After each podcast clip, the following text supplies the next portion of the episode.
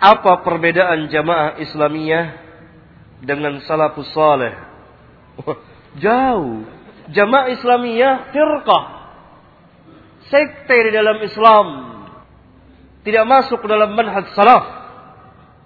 Sedangkan salafus saleh tiga generasi. Sahabat, tabi'in, tabi'ut tabi'in. Ini salafus saleh. Bukan kita salafus saleh.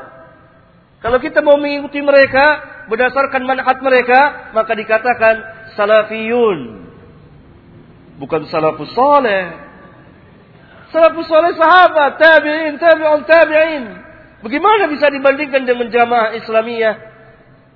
Ya. Ini sekte dalam Islam. Tidak berdasarkan manhaj salaf. Jauh. Mana yang benar di antara kedua? Ya salafus saleh. Salafus saleh yang membawa Islam yang hakiki, mendakwakan Islam yang hakiki. Itu manhaj salaf.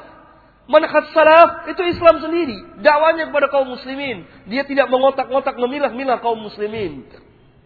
Karena itu tidak ada imamnya. Salafiyun tidak ada imam yang dibaiat, nggak ada. Setiap firqah ada imamnya.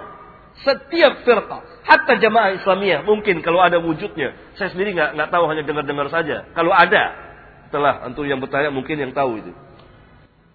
Yang saya tahu Jamus Jamaatul Muslimin di Jakarta di daerah dekat situ markas Cilengsi ini hampir sama dengan LDI Islam Jamaah dahulu pecahannya